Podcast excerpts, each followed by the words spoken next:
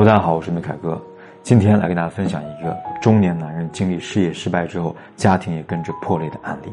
大家也可以帮他一起来分析一下，他家庭的破裂究竟是什么原因？真的只是破产造成的吗？我们先来听一听他的来信。他说：“我今年四十九，妻子四十七，恋爱两年，一九九八年结婚，有两个女儿。以前自己开厂做生意，现在失业在家，因为厂里面投资失败，客户破产，把我也拖垮了。”欠了不少的债务，也引起了家里夫妻俩的矛盾，包括双方父母天天吵着我要跟他离婚。以前没亏钱的时候呢，什么都好好的，现在把房子、车子都卖了还债，还欠了不少钱，很迷茫，没有方向。希望老师指导一下方向，以及怎么样处理家庭的事情。现在连两个小孩都对我有意见跟想法了。我大女儿今年刚刚大学毕业参加工作，小的才小学四年级，主要是欠的很多债都是向朋友借的。有一小部分呢是银行跟信用卡网贷有一点点，现在都逾期了，不知道该怎么去处理跟解决了。夫妻之间原来还是可以的，主要是经济上面出现问题之后呢，才搞到今天这个地步。因为经济问题，他也帮我借了不少钱，包括呢他父母家也借了一些钱。现在呢他妈跟他哥呢三天两头的吵着我还钱，社会现实，包括所有的亲戚朋友都一样。我们有钱的时候呢，他们都求我们给他们办事儿，现在经济困难了，都逼得远远的。怕我去问他们借钱还不了，现在把市区的房子都卖了，还了一部分债，包括几辆车都卖了还债了。可接下去该怎么办？看完他的来信，我不知道大家有什么看法啊？下面我来说说我给他的回复。这朋友啊，现在的首要任务是稳住这个家。你跟妻子即将年过半百，以前关系还可以，说你们之间呢是相互扶持，一步一步走过来的。在你遇到困难之后呢，妻子帮你还了不少钱，包括你的娘家，而且呢还同意卖掉他们工厂的房产跟车子。从这一点可以看得出来，他对你是给予了很大的支持的。所谓的同甘苦共患难，也不过如此。不得不说呢，他确实有做到。可为什么现在会出现双方父母都吵着你要跟他离婚呢？而且连两个小孩都对你有意见跟想法呢？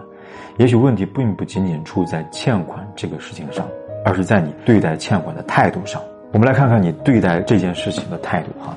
你让他们失望的原因有这么几个：第一个，失败的本质，因为客户破产导致你被拖垮了，看起来你是被客户拖垮的，但这背后的原因取决于你的决策呀。我们都说鸡蛋不要放在一个篮子里边，很显然，你不仅要把所有的鸡蛋放在一个篮子里边，甚至还孤注一掷。孤注一掷的事情通常会有两个结果，不是大富大贵，就是一败涂地。这种情况呢，与其说是投资，不如说是投机。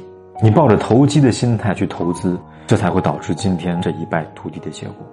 而在此过程当中呢，不知道你的妻子跟孩子是否支持你的决定，但从你孤注一掷的行为，可以从侧面反馈你过于高估你的判断了，忽略了要给家庭留条后路。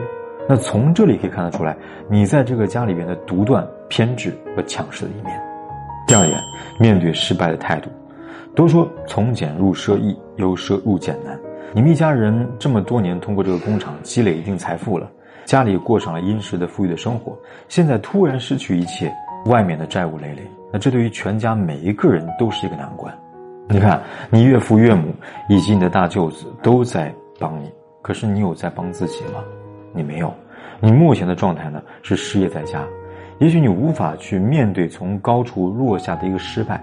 也无法接受呢从零开始的事实，于是你逃避，你把所有的难题都留给了家人。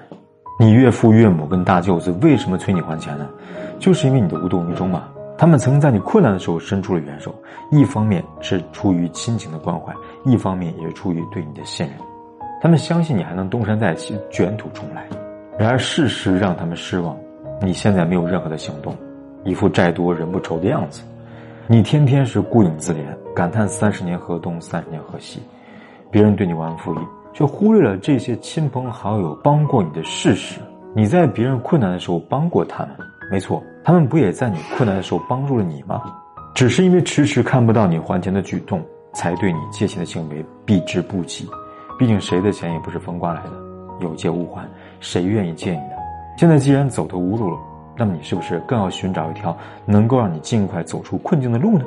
这就是你需要挣钱，尽快的挣钱，哪怕挣的不是很多，至少能够让家人安心，让他们看到你不再一蹶不振，看到你的重整旗鼓。而这时候呢，最好的挣钱方式呢，必然不是投资，而是实打实的去挣能拿到手的钱。当然，越是快速的挣到钱的工作，越是基层，比如送快递，比如送餐之类的，这些对年纪、技能、专业水平的要求呢，都不太高的职业。但从事这样的职业，对你来说必然是一个全新的挑战。你需要接受从老板到基层的心理转变，要接受从被服务到服务者的角色的转变。这些对你来说的难度，可能在某些程度上来说，不亚于当初你把工厂开起来的难度。当然，也许对你来说呢，还有别的选择，比如呢，你多年的工作经验，可以去同行的工厂里边从事管理或者技术类的工作。这些你不妨跟你家人商量之后，根据家庭的实际情况跟需求做出决定。我想啊，也许对你妻子跟孩子，还有你身边的家人来说，他们要的不是你立马东山再起。只要你能表现出重新开始的决心和勇气，对他们来说就是最大的安慰，也才是你跟他们和解的开始。最后，我也祝你能够早日的走出困境，希望你们家人在经历过这次困难之后，不是土崩瓦解，而是一起携手共度难关。好了，今天案例呢，咱们就说到这里。如果呢你也跟他一样遇到人生的坎坷，可以私信我，我们一起来找到原因，看能不能尽早的度过这次难关。